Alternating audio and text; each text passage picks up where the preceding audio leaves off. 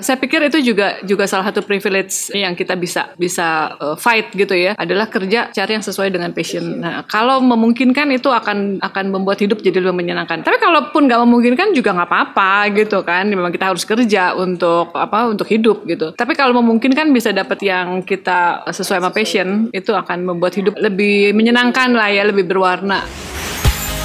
Broadcast. Broadcast. Bernas, luas, dan tuntas. Powered by Business Indonesia.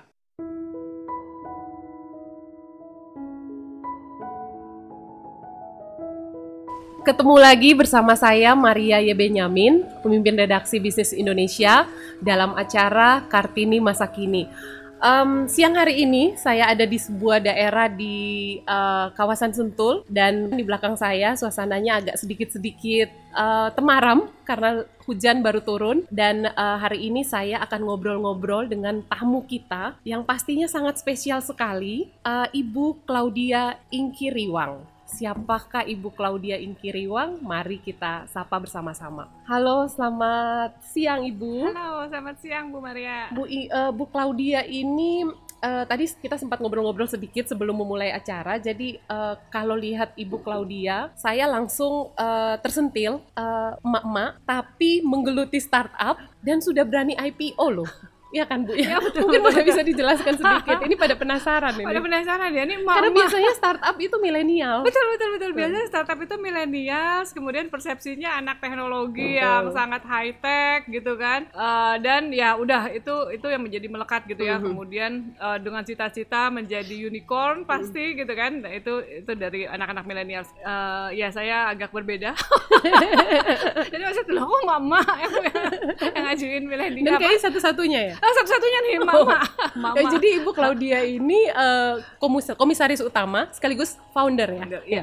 Silakan Bu. Ya, jadi uh, memang waktu kita membangun Pigijo, terutama saya ya, untuk membangun Pigijo memang uh, salah satu idenya memang itu. Jadi ingin cuma membuktikan bahwa stigma bahwa perempuan itu atau mak-mak lah ya, itu kayaknya kalau bikin startup uh, enggak lah ya gitu ya. Kemudian stigma bahwa ibu-ibu uh, itu ya ya meneruskan saja tidak menciptakan sesuatu yang baru gitu ya itu juga ingin kita ingin kita kurangi lah ya. kira-kira kayak gitu. Nah ini namanya uh, saya mungkin lupa menyebut di awal uh, namanya adalah Pigijo. Ini unik banget, Indonesia banget, dari kawasan timur banget, karena saya langsung kepikiran sebuah lagu dari kawasan timur uh, Indonesia, yaitu Manado. Nah, kenapa Pigijo, Bu? Iya, Pigijo itu artinya adalah uh, pergilah gitu ya, hmm. pergi yuk gitu. Nah, itu juga filosofinya gitu. Jadi maksudnya uh, udah pergi Jo gitu. Apa yang membuat kamu takut gitu kan? Pergi Jo. Punya rencana, ya udah pergi Jo. Punya ide, udah pergi Jo. Nadanya harus gitu ya. Nadanya harus gitu. Bukannya pergi Jo enggak enggak enggak. Hmm. Nadanya harus pergi Jo gitu. Dan pergi Jo ini sendiri di, uh, tepatnya dibangun tahun berapa, Bu? 2018, 2018 ya idenya. 2018 kita gagas apa segala macam. Itu yang lama adalah research. Research, oke. Okay. Jadi di research dulu kira-kira sekitar enam bulanan gitu ya. Uh, karena kan ini adalah industri pariwisata. Tentunya kita kepengen tren pariwisata apa segala macam.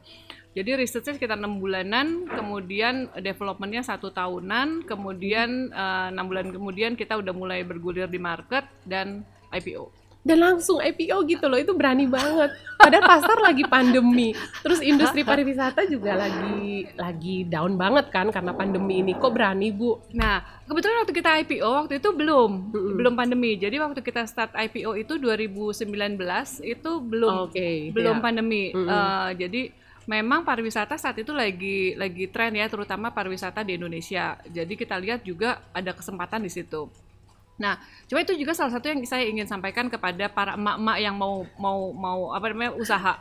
Resiko bisnis pasti ada iya, gitu iya. ya, tapi nggak berarti kita juga surut hmm. terhadap uh, resiko bisnis gitu ya. Terus kita ketakutan dan sebagainya. Ternyata bisa juga di manage sih hmm. segala resiko itu gitu. Jadi uh, ya udah namanya hidup ya naik turun. Yang penting di, yang penting resikonya di di di di manage lah gitu. Tapi memang uh, dari awal itu ketika membentuk Pigijo uh, selain tadi filosofinya adalah kayak menyuruh orang ya, hmm. mengajak orang untuk udah pergilah gitu gitu ya. Uh, apakah ada filosofi lain yang ingin dibangun bu, yang memang uh, ada kepikiran di uh, Ibu Claudia waktu itu? Ya, kalau dari saya sendiri waktu itu memang kita kepengen membuat uh, suatu apa namanya uh, big data informasi mengenai tempat-tempat pariwisata di Indonesia. Oh, okay. Jadi waktu itu yang kita lihat adalah Indonesia itu bagus banget, Mbak. Udah dah pokoknya kita ke sudut-sudut. Nih kalau di sini aja nih di, di Sentul nih naik sedikit aja udah bagusnya minta ampun gitu ya. Uh, jadi Indonesia tuh bagus banget. Cuma yang kurang adalah uh, kayak big data informasi gitu. Ya. Jadi uh, apa namanya titik-titik di mana uh, tempat-tempat pariwisata itu berada. Hmm. Kemudian yang kedua adalah informasi how to get there. Oke. Okay. Kemudian yang ketiga adalah uh, travel assistance. Hmm. Oke, okay, saya mau ke suatu tempat. Terus hmm. saya mau uh, ketemu sama travel assistance misalnya. Hmm. Tapi siapa yang yang bisa yang nolongin saya gitu. Terus yang verified dong gitu kan kita juga nggak mau kalau orang yang nggak verified. Nah, akhirnya berdasarkan itu kita bangun nih sebuah sistem yang akan membantu traveler untuk bisa mendesain sendiri oh. uh, journey-nya okay. gitu di dalam satu platform. Jadi okay. ini bukan cuman platform di mana dia jual beli ya, misalkan oke okay, ada apa hotel mau jual kamar diskon gitu, kemudian uh, transportasi mau jual uh, apa namanya uh, rental car bukan, tapi lebih dari itu adalah bagaimana membentuk suatu uh, atau membuat suatu itinerary sendiri, journey-nya oh, apa segala macam gitu. Oh, sampai ke situ. Sampai ke situ. Saya bayangannya tadi ya hanya masuk uh, terus membeli terus beli, tiket uh, gitu ya atau hotel gitu tidak ya enggak, enggak. Jadi hmm. memang ada fitur-fitur yang memang kita desain untuk membantu traveler untuk membuat itinerary sendiri. Hmm. Nah, itu uh, pada saat awal kita ingin seperti itu nih si Pigijo. Udah kita bangun semuanya. Ya memang di tengah-tengah begitu terjadi pandemi banyak pelaku wisatanya juga pada ganti profesi betul. lagi. Jadi kami mengkurasi lagi nih semua nih, mana yang masih usaha di pariwisata, mana yang enggak gitu kan, sehingga kita minimize dulu sementara uh, fungsi-fungsi yang ada di dalam fitur tersebut. Mm. Karena kalau ngantar traveler udah bikin-bikin ternyata si pelaku wis, pelaku industri pariwisata ini tutup gitu kan. Oh, oke. Okay. Kan kita juga ya, juga mm. juga nanti misinformasi. Jadi uh, dilakukan kurasi dan sebagainya yang kemudian di ini dulu lah. Jadi berarti uh, Pigijo itu berhubungan dengan mitra-mitra. Itu sebutnya betul, mitra betul, juga mitra, ya? Mitra oke, okay, mitra itu adalah misalnya hotel, uh, uh, terus uh, travel tra travel agent, assistant, oh, travel betul, assistant, uh, travel okay. agent, guide, uh, guide, guide, betul. Uh, oke. Okay. Kemudian sampai ke special uh, special travel assistance ya misalnya ada fotografer traveling kemudian ada apa diving uh, apa namanya tour tour guide khusus untuk diving hiking apa segala macam jadi kayak orang bayangannya tuh masuk ke situ saya menemukan apa yang saya mau gitu uh, loh mau jalan uh, saya nggak repot lagi iya, harus keluar uh, ke tempat lain uh, gitu. Ini ada platform yang benar-benar menjadi jembatan. Betul. Betul ya antara uh, si tadi para traveler dengan mitra. dengan mitra. Uh, menarik bu. Uh, dan dia bisa cari juga nih di sini uh, aktivitinya apa aja. Kalaupun dia mau independent traveler uh-huh. dia bisa cari juga gitu oh, kan. okay. uh, apa aktivitasnya apa aja biasanya startup itu kan berangkat dari uh, problem yang dihadapi ya, Betul. ya Bu. Apa ini memang uh, dulu sering permas persoalan ini sering ditemui Ibu Claudia bener, ketika bener. akan jalan? Benar-benar kebetulan saya sendiri memang suka banget traveling. Mm -hmm. Dan banyak kan juga independent traveler. Jadi saya tuh kalau pergi jarang di arrange sama tour yang rame-rame gitu loh yang pakai bendera. Asik. Nggak asik ya, Gak asik. Gak asik. Yang pakai bendera gitu. Terus saya berakhir dengan foto-foto doang gitu ya, pakai spanduk. Nah, uh, kebetulan saya nggak nggak tipe yang di arrange gitu hmm. gitu jadi memang tipenya yang pengen pergi sendiri apa segala macam nah kalau kita keluar negeri hal itu mudah hmm. jadi oke okay, saya pernah keliling dari ujung sampai ujung di Eropa misalnya gitu ya keretanya apa naik sininya apa apa segala macam itu mudah gitu begitu saya pengen cobain di Indonesia Oke, kalau Pulau Jawa kita masih gampang ya, yeah. tapi kalau hmm. udah jauh gitu ya, mm-hmm. nah loh, di sana tuh siapain ya? Ada transportasi nggak di sana ya? Dia gimana ya? Apa segala macam. Nah itu yang yang kemudian saya pikir, kak itu pun saya orang Indonesia yang bisa bahasa Indonesia. Kalau orang dari luar coba gimana, iya, gitu betul. kan?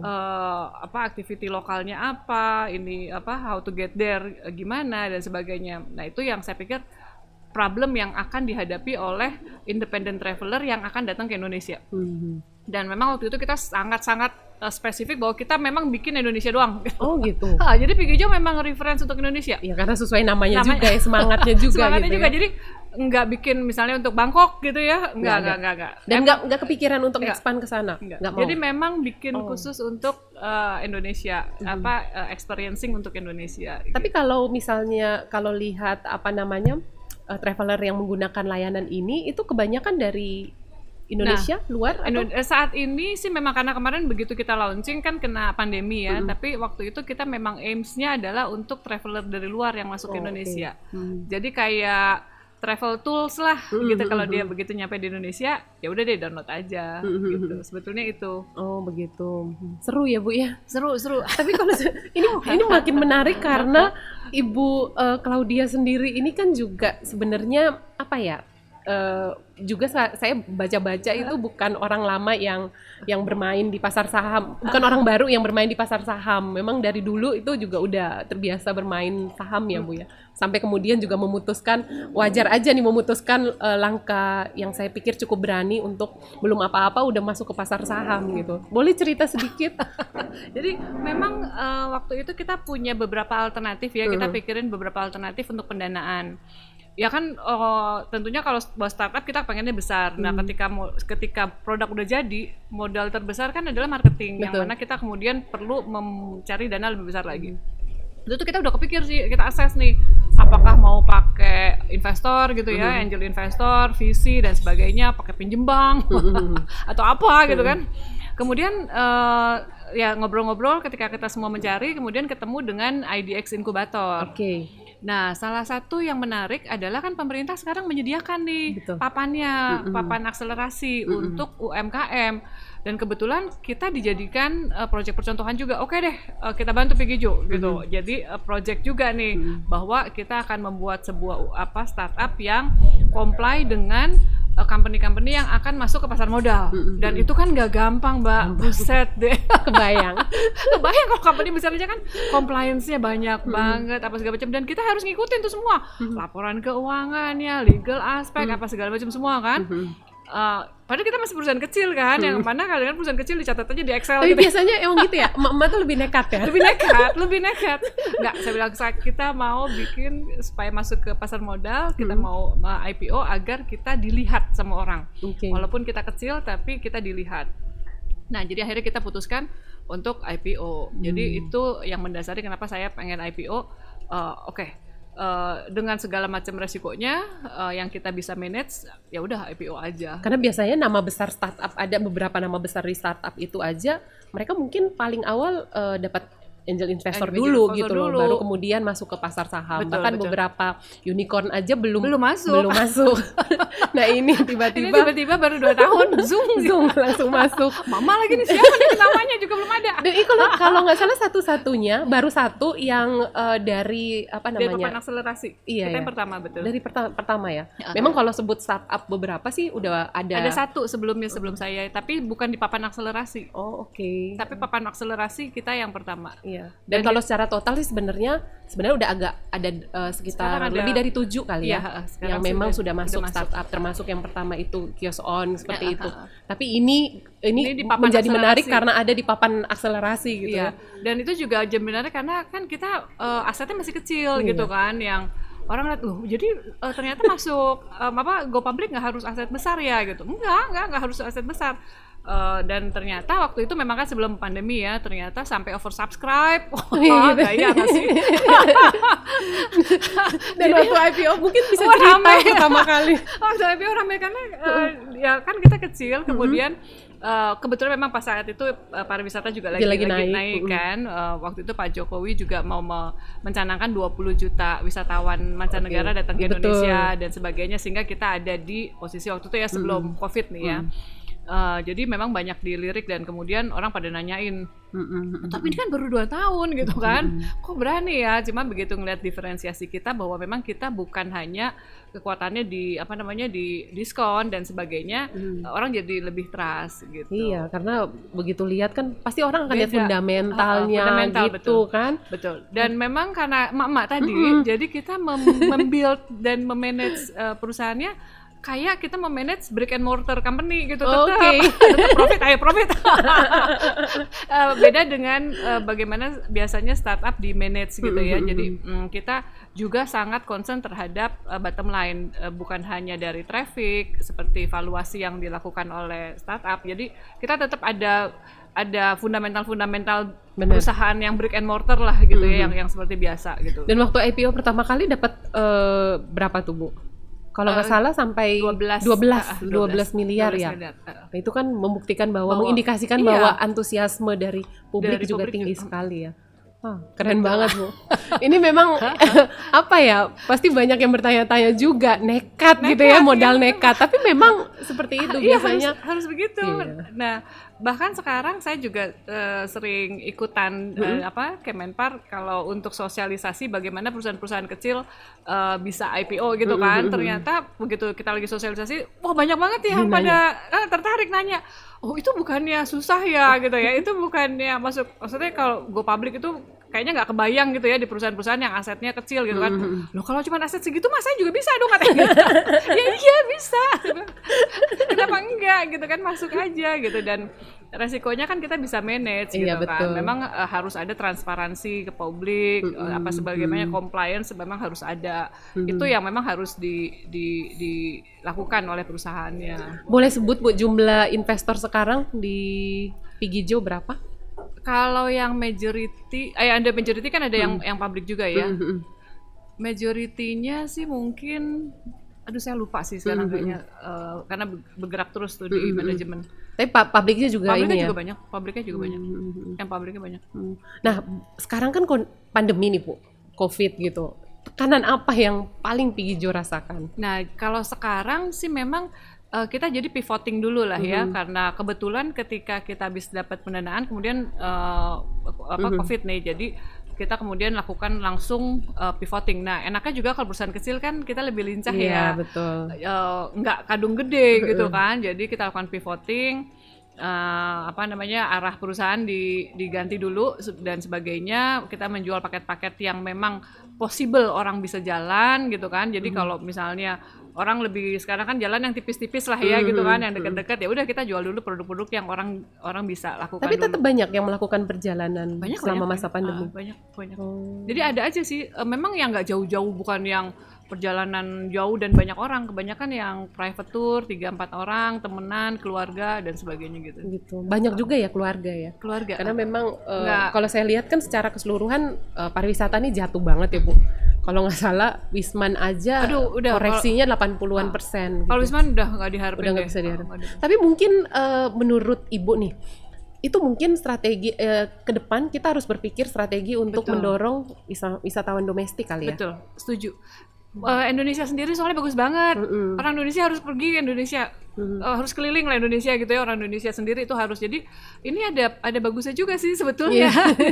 Jadi uh, apa namanya wisatawan domestik itu mestinya didorong ya yeah. satu. Yang kedua uh, mestinya juga kalau kayak sekarang yang paling cepat apa recovery adalah kita sebutnya micro uh, micro traveler lah ya. Mm-hmm. Jadi kalau bahasa anak gaul jalan tipis-tipis gitu ya. Iya. Jadi ya udah anak orang Jakarta itu ke daerah Bogor, Puncak, Anyer gitu kan. Dan sekarang tren tuh Bu, Wah, ke Curug. Ke Curug rame setengah mati ini kalau di Sabtu Minggu ame macet. gitu ya. Turunnya bisa satu jam dua jam. Uh, nah jadi ya udah jalan yang deket-deket aja karena nanti dia kan akan bergulir ke sini gitu kan. Uh, ekonominya jadi bergelombang yep. akan akan impact gitu ya. Nah dari sini nanti dia uh, apa bergerak lagi iya. bergerak lagi karena memang uh, kalau dulu itu kita selalu kejarnya wisatawan mancanegara karena begitu mereka datang satu orang aja datang itu iya, kan betul. pengeluaran mereka yang tinggi banget hmm. dan Spendnya secara divisa banget. memang dibandingkan dengan hmm. wisatawan domestik memang kecil. Uh, Tapi ternyata ketika betul. kita menghadapi pandemi seperti ini mau nggak mau nih iya. wisatawan dan, domestik dan pada akhirnya orang tetap pengen wisata sebetulnya. Betul, betul. Jadi kalau kita ngeliatin nih uh, di luar bisnis ya, jadi mm. kalau kita ngeliatin kebutuhan utama manusia nih sebenarnya setelah sandang pangan papan kebutuhan escape, uh, escape. kebutuhan lari, melarikan diri dari kenyataan menjadi kebutuhan saat ini. jadi ke karena kebutuhan escape masih tetap ada, maka uh, traveling masih tetap ada ya. Hmm. Nanti di dalam kebutuhan escape ada entertainment, Betul. ada di dalamnya ada games, ada apa segala hmm. macam. Intinya pada dasarnya manusia uh, adalah makhluk yang selalu ingin ingin keluar dari lingkungannya gitu kan.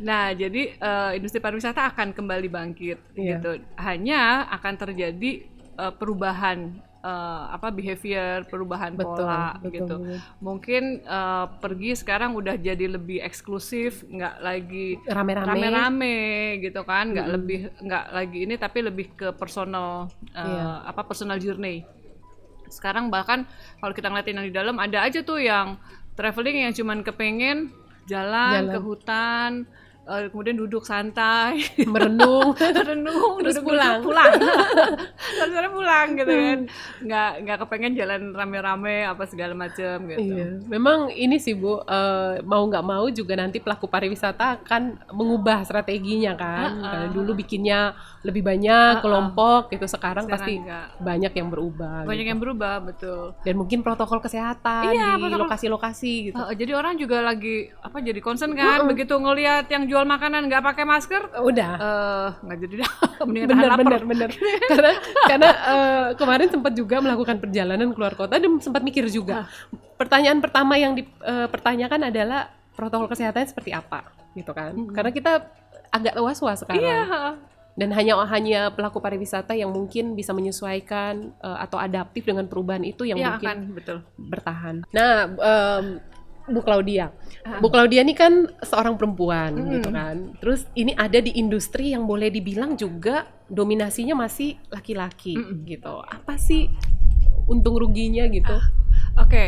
Uh, eh, ya kalau saya sih melihat kalau sekarang ya untungnya hmm. tuh sekarang sih memang keterbukaan terhadap gender udah lebih baik lah ya hmm. dibanding waktu saya masuk di IT 30 tahun lalu. Hmm, oh. 30 tahun lalu. 30 tahun. Biar berarti ketahuan dong umurnya ya. iya iya iya. 25 tahun lalu gitu ya. Jadi uh, jauh nih, hmm. jauh lebih jauh lebih baik lah dibanding dahulu gitu ya. Hmm. Nah, cuma memang uh, kebiasaannya kita nih kaum perempuan hmm. ini yang uh, suka overthinking, iya, betul. overthinking dan kemudian akhirnya jadi nggak maju-maju karena betul, betul. karena mikirnya banyak kan. Ini kalau ini gimana, kalau ini gimana. Terus kan kata orang apa, gitu-gitu kan. Terlalu banyak pertimbangan. Uh, uh, kalau dia nggak suka gimana, gitu kan. Gimana caranya? Wah udah deh, akhirnya yang nggak ya, jadi kita di apa dilimitasi oleh pikiran kita Betul. sendiri. Nah, kalau saya sendiri sih saya banyak belajar terhadap rekan-rekan kerja uh, pria gitu ya yang kadang-kadang jauh lebih berani mengambil resiko, keputusan. ngambil keputusan, uh, menghadapi konflik gitu ya. Kalau kita kan kaum wanita kadang-kadang daripada berantem mendingan gak deh ya gitu. Jangan-jangan jangan berantem soalnya sama dia gitu kan. Jadi kan kita lebih lebih lebih tolerir, lebih mikir, lebih mikir apa sih Nah, sedangkan kalau kaum pria kan kayaknya lebih lebih ini ya, lebih lebih frontal aja hmm. gitu. Nah, kalau buat saya sendiri saya banyak belajar sebetulnya. Oh, oke. Okay. Jadi uh, ada sisi-sisi di mana memang saya harus uh, lebih lebih agresif gitu ya atau lebih lebih berani mengambil keputusan, lebih berani uh, apa namanya uh, menghadapi konflik terhadap uh, bisnis dan sebagainya gitu. Nah di sekarang juga sih teman-teman pria juga udah udah lebih uh, terbuka juga mm-hmm, kan mm -hmm. terhadap uh, apa stigma emak-emak gitu. Kalau biasanya kan kita memang kadang-kadang suka di nomor dua kan gitu ya. Contohnya kalau misalkan kita lagi pembangunan lah atau apa segala macam. Uh, yaudah deh yang eh, perempuan uh, itu dulu perempuan uh, istirahat dulu tuh kan misalnya. Udah kita belum capek-capek amat gitu ya. itu sebetulnya masih masih kuat juga sih sebetulnya kalau lagi ngamasin apa pembangunan cuman uh, akhirnya karena biasanya secara fisik dianggap lebih lemah, yeah. biasanya kita di di apa namanya diistimewakan hmm. untuk istirahat gitu ya dan hmm. sebagainya. Padahal mestinya sih nggak juga gitu ya. Kadang-kadang kita juga cuma juga juga cuma butuh istirahat sebentar, kemudian kita bisa balik bisa, uh, bisa balik lagi. Nah, hal-hal itu memang masih terjadi gitu. Kalau saya selama tidak uh, nggak nggak apa namanya nggak prinsip lah ya mm -hmm. gitu ya ah ya udahlah gitu jadi privilege jadi privilege bener nih ya saya balik nih ya nggak ngawasin bangunan nih gitu ya kalau kebetulan karena memang eh, saya apa pekerjaannya banyak berhubungan dengan theme park dengan mm -hmm. itu yang eh, kadang-kadang mesti mengawasi secara fisikal oh. juga kan oh, gitu iya. atau di pariwisata itu kan juga secara fisik harus harus mm -hmm. hadir mm -hmm. nah uh, memang stigma stigma itu masih ada gitu mm. bahwa uh, perempuan ya udah uh, diistimewakan dulu deh gitu ya apa hmm. segala macam dari sisi uh, ketahanan fisik.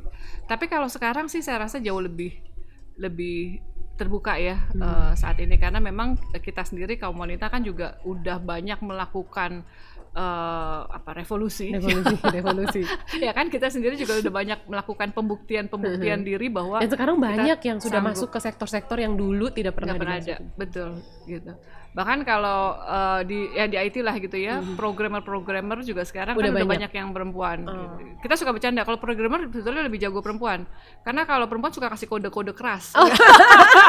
Aduh. gitu kan jadi kalau programmer mendingan perempuan karena karena emang suka kasih kode kan coding gitu ya nggak pernah ngomong langsung nggak pernah ngomong langsung seringnya coding gitu kasih kode-kode ya kayak di IT juga banyak sekarang yang programmer programmer itu perempuan hmm. UI UX design itu juga perempuan banyak. lebih intuitif gitu ya hmm. untuk bagaimana mengedesain lebih lebih intuitif kayak gitu-gitu memang uh, udah udah udah seimbang lah hmm. gitu okay. kalau ibu sendiri aktivitasnya jadi misalnya uh, sekarang uh masih sering ke kantor atau benar-benar full WFH oh kalau sekarang sih uh, ya WFH, WFO, oh, ya, campur. WFE, okay. work from everywhere, oh, everywhere, okay. work from everywhere. termasuk ini ya, termasuk katanya tadi tadi pagi justru malah sempat jalan-jalan jalan-jalan dulu ke hutan, oh, ke gitu. hutan. gitu. Uh, pokoknya eh, kalau sekarang kan sebetulnya kerja udah nggak terlalu dibatasi lagi dengan Betul di mana dan sebagainya ya. Hmm. Jadi uh, ya udah di mana aja gitu. Kalau Pigijo jumlah karyawannya berapa? Saat ini sih nggak lagi banyak ya. Jadi kebanyakan kan kontributor uh -uh. Uh, dari luar kan yang uh, kontributor uh -uh. karena banyak konten ya. Uh -huh. uh, kalau yang ininya mungkin lah delapanan deh, 8 oh, gitu. sampai 10. Dia memang di manage lebih slim. Lebih slim ya. Slim tapi wah uh, dampaknya besar banget gitu betul. ya. Karena, Karena men menjangkau mitra di seluruh mitra seluruh, Indonesia uh, gitu ya. Hmm, gitu. Jadi bisa kerja dan gampang juga mungkin ya, Bu. Iya. Jadi uh, kayak ini dong, saya kebayangnya jadi uh, ya bener-bener manage by emak-emak yang ya kayak anak sendiri gitu ya betul, Bu betul betul nah memang kalau di eh, apa di mak-mak nih manajemen baik mak-mak biasanya itu ya gitu kita ngasih tugas banyak gitu kan sama kayak kita ngasih tugas anak kita dan akhir hari ditanya udah selesai apa belum jadi itu yang yang apa yang saya pikir uh, mak-mak leadership style itu juga oh, iya. juga juga oke okay, gitu ya jadi hmm. seperti biasa kita kalau pagi-pagi kan suka bikin uh, apa namanya to do list gitu ya, ya. terus dulu itu bagi-bagi kan ke mbak di rumah ke anak eh. segala macam semua persis kayak gitu. Jadi uh, semua udah dibagiin masing-masing kerjain sore-sore tinggal ditanyain semua gimana udah kelar belum? Udah kelar belum? Nah, gitu. Nah, itu bedanya manajemen by mama. manajemen by mama dan gitu. kebanyakan juga memang milenial juga ya? Milenial milenial. oh. saat ini memang di apa yang saya kerjain banyak berhubungan tapi keren loh bu. Jadi anak-anak juga kalau dimarahin sama saya ya udahlah udah kayak dimarahin emak. dimarahin ibunya sendiri. ibunya sendiri. Tapi ketika bekerja sesuai dengan passion ini kan passion banget lah ya kan uh, pasti rasanya lebih ini ya. Iya betul betul rasanya lebih menyenangkan lebih sih. Menyenangkan. Uh, lebih menyenangkan. Hmm. Jadi uh, saya pikir itu juga juga salah satu privilege uh, apa namanya yang kita bisa bisa uh, fight gitu ya adalah kerja cari yang sesuai dengan passion. passion nah, kalau betul. memungkinkan itu akan akan membuat hidup jadi lebih menyenangkan. Hmm. Tapi kalaupun nggak memungkinkan juga nggak apa-apa gitu kan. Memang kita harus kerja hmm. untuk uh, hmm. apa untuk hidup gitu. Tapi kalau memungkinkan bisa dapat yang kita uh, sesuai sama passion dengan, uh, itu akan membuat hidup lebih lebih, lebih menyenangkan, lah ya lebih berwarna. betul, betul. Gitu. dan uh, kita juga bisa menjalaninya tuh lebih enak gitu lebih ya. enak. Nah kalau oke okay, kalau cerita kembali lagi soal keluarga uh, maaf boleh tanya keluarga boleh, sedikit ya. ini waktu buat anak-anak di tengah kesibukan? Nah kebetulan anak saya tuh udah pada gede nih dua-duanya. Jadi uh, udah punya udah pada punya kesibukan masing-masing gitu ya tapi kita tetap uh, harus traveling kalau hmm. setahun sekali itu pasti akan traveling kecuali tahun lalu gitu kita hmm. nggak hmm. pernah traveling pas lagi uh, covid hmm. karena ngeri ngeri di iya, bandaranya ya, ya. bener, bener, bener. jadi kita nggak nggak traveling uh, tapi selalu saya sempatkan untuk traveling tapi mereka suka sama bisnis ini juga bu maksudnya oh, memang disiapkan juga untuk masuk enggak ke sini sih enggak enggak enggak, enggak kebetulan oh. anak saya dua-duanya nggak ada yang eh, nggak uh, ada yang kepengen nerusin bisnis Ini. orang tuanya. Oh gitu. Jadi, Jadi pengen bikin mau, sendiri. Oh, oh, aneh gitu hmm. anak saya dua-duanya tuh jadi uh, mereka punya cita-cita mereka masing-masing ya udah saya biarin yang satu kepengen jadi penulis oh. yang satu oh. kepengen jadi dokter ya udahlah terserah tapi nggak ada waktu uh, pertama kali terbetik ide untuk membuat ini mereka tuh nggak protes yang lah ini kan dunia nggak nggak milenial banget gitu. Nggak juga ya. Nah, jadi memang support banget. support banget support hmm. banget. Malah saya suka suka nanya-nanya juga sih sama mereka. Hmm. kalau menurut mereka tuh uh, menurut kamu gimana sih kalau mau jalan-jalan tuh gimana gitu kan? Hmm. saya suruh uh, mereka survei ke teman-temannya apa segala macam gitu Hmm. Jadi kalau boleh dicerita Bu, sekarang kesibukan praktis uh, apakah 100% untuk uh, keluarga dan tadi Pigijo atau ada kegiatan lain? Ada beberapa sih, saya punya hmm. beberapa kegiatan lain. Saat ini saya juga jadi CBO, hmm. uh, Chief Business Officer di Trans Studio. Oh, oke. Okay. Uh, kemudian juga saya punya sekolah hmm. uh, di Karawaci, itu Surya Bangsa, sekolah umum hmm. uh, yang saat ini menangani anak-anak dengan uh, apa namanya autism, jadi anak-anak okay. special needs. Kemudian lagi ngerjain ya ini sih enggak sih ini bantuin teman-teman uh -huh. di uh, atas di hutan hujan uh -huh. uh, asosiasi guide gitu yang lokal uh -huh. kita kita bangun supaya bagus gitu kira-kira uh -huh. seperti itu. Banyak sekali Bu. Bagaimana manage waktunya tuh gimana? Uh, ini juga tim. tim. Jadi kekuatannya hmm. adalah uh, tim, mesti okay. punya tim yang bagus.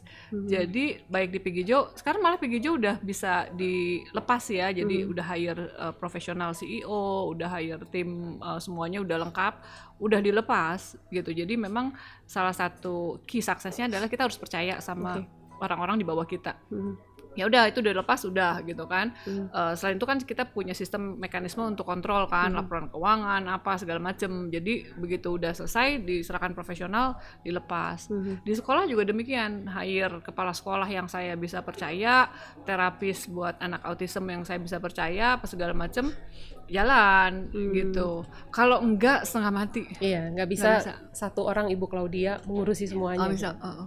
tapi ibu ini termasuk tipe yang uh, pingin perfect di segala hal atau enggak sih Bu? Biasanya kan perempuan ya. Saya tanya ini karena yeah. biasanya banyak perempuan yang kalau kata orang-orang sih iya loh. Iya. gitu. Saya sendiri padahal enggak.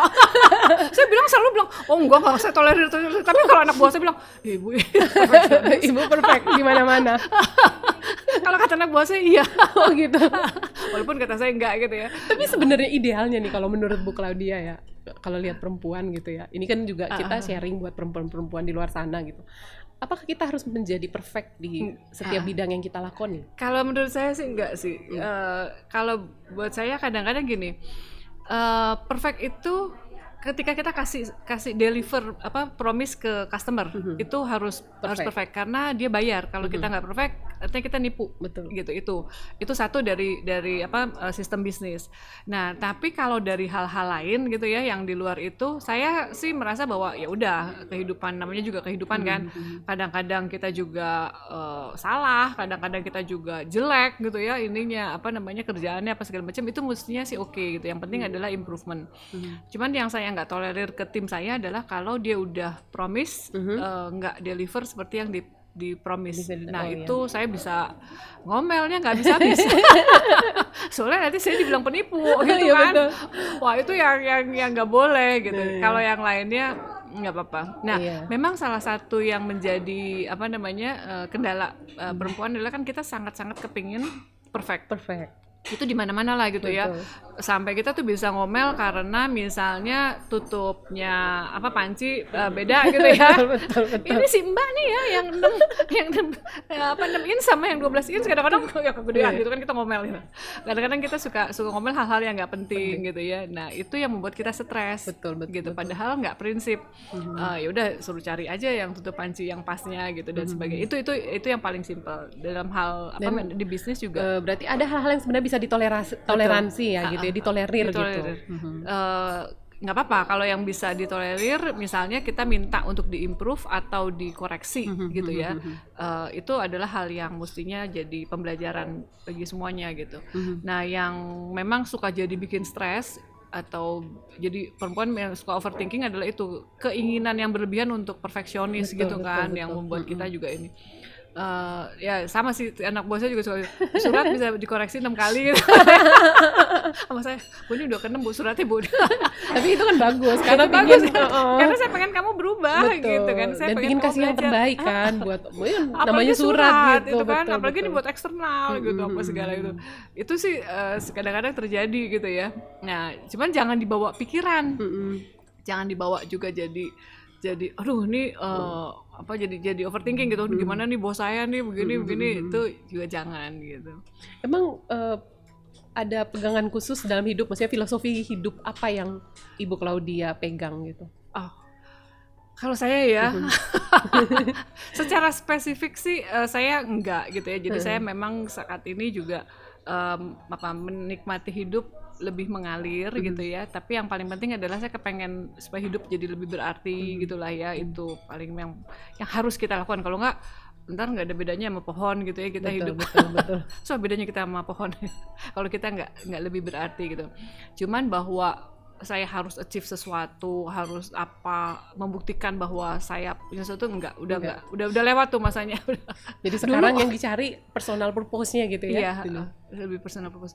Ada saatnya waktu beberapa tahun lalu uh, tujuan hidup saya adalah ingin achieve um, sesuatu yang yang yang lebih gitu ya. Mm -hmm. uh, kemudian kan hidup berubah nih. Mm-hmm. tujuan hidup berubah-ubah juga. Uh, sampai di satu titik mungkin uh, ya sekarang lah gitu ya udah pada udah dalam tahap yang udah hidup itu harus mengalir aja. Tapi harus berarti.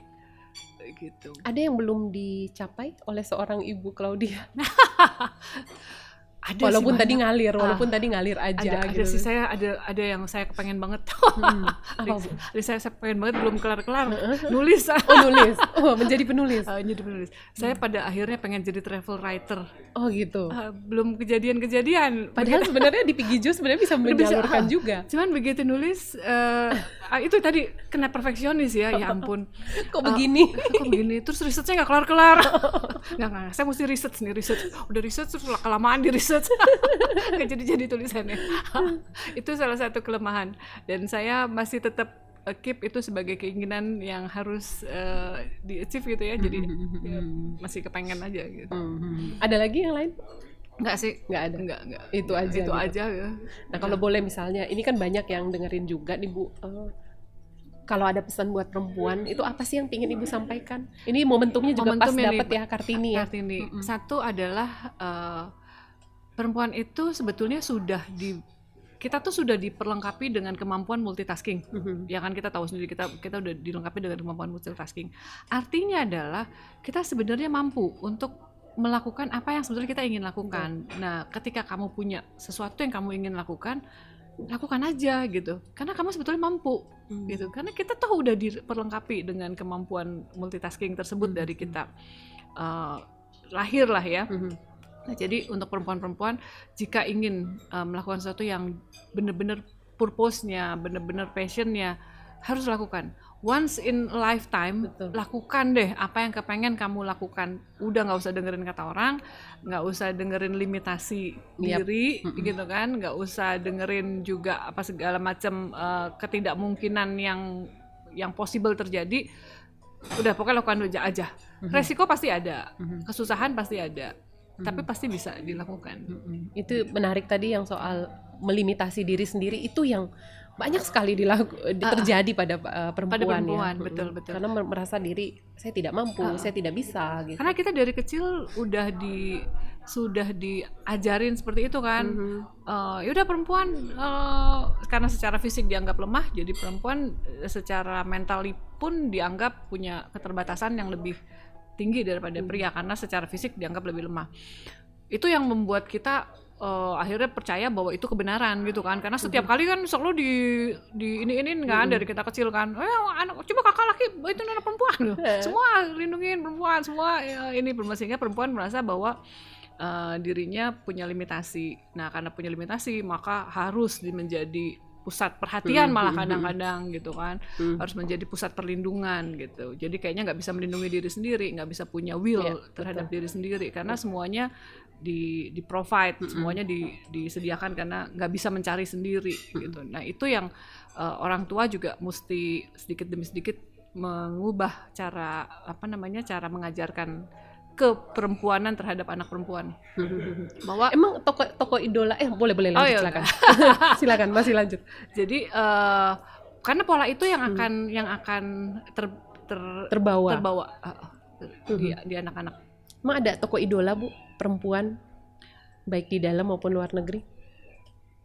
Tokoh idola perempuan? Enggak sih. Oh. enggak, enggak. Uh, maksudnya uh, kebetulan tokoh saya sebetulnya adalah banyakan fiksi gitu ya. oh, ya. Okay. yeah. kebanyakan kebanyakan tokoh-tokoh fiksi gitu. Jadi mm-hmm uh, kalaupun tokoh yang beneran saya bener bener suka adalah Anton Chekhov uh, oh, okay. penulis gitu ya dan salah satu uh, tokoh yang saya suka itu adalah tokoh ciptaannya dia. Uh, nah, ya kira-kira sih itu sih. Uh, tapi kalau untuk spesifik orang, yang saya juga suka adalah Kartini sebetulnya. Mm -hmm. Saat ini dengan uh, Kartini ini saya sempat berubah-ubah pandangan terhadap dia. Mm -hmm. Oh iya. Ada kalanya saya merasa enggak Kartini mestinya bisa uh, menolak takdirnya.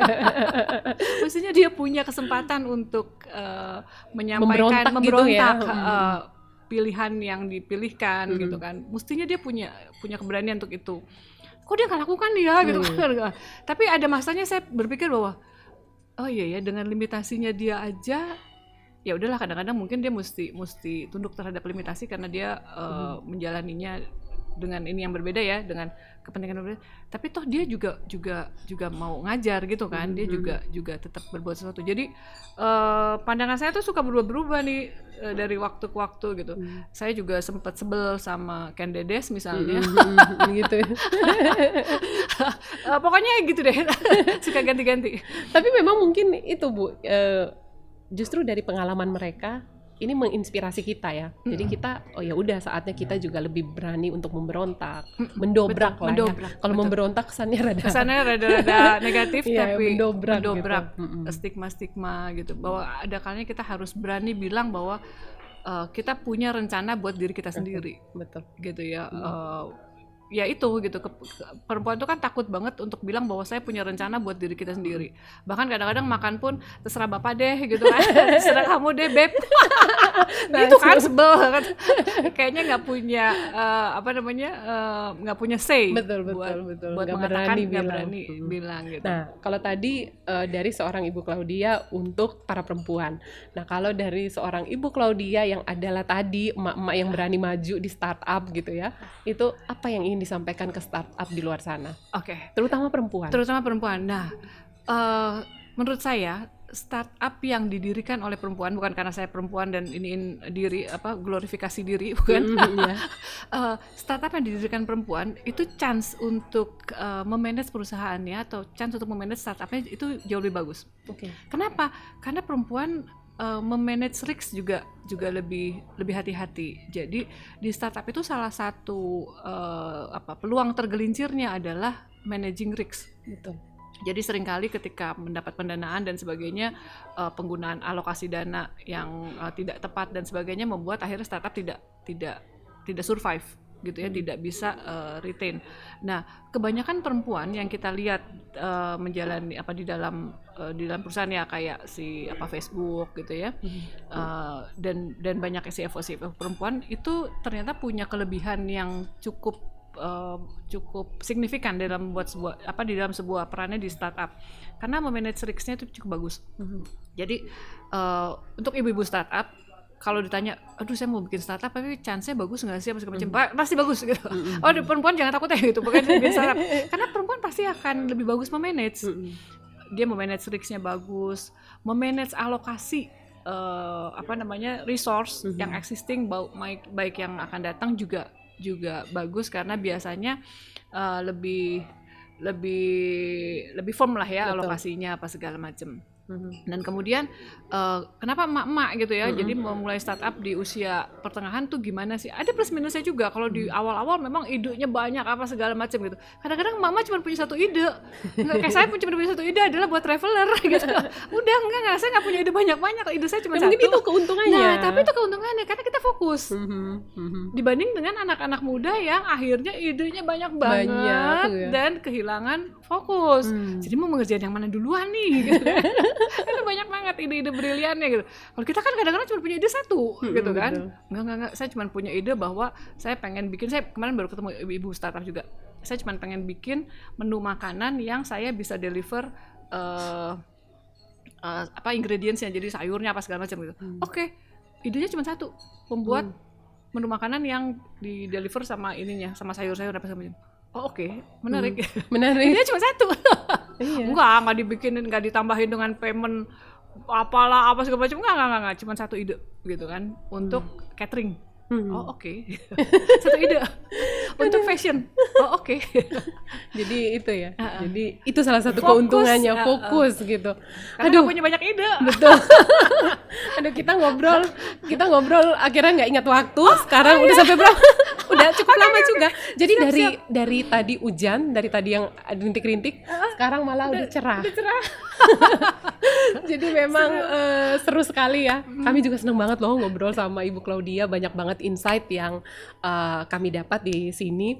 Uh, jangan bosan-bosan ya Bu, yeah, tetap yeah. nanti kalau misalnya kapan-kapan kita yeah. bisa ngajak ngobrol lagi. Dengan senang hati, yeah. dengan senang hati. Karena tadi banyak sekali ya uh, sobat bisnis di uh, mana saja pasti Anda mendengar banyak banget input insight dari Ibu Claudia. Yang pasti kalau punya uh, rencana atau kalau punya impian yang ingin dicapai jangan takut juga untuk memulai. Usia sekali lagi tidak akan membatasi rencana dan impian yang akan kita capai. Oke okay, uh, akhir kata sampai di sini. Sampai jumpa di edisi berikutnya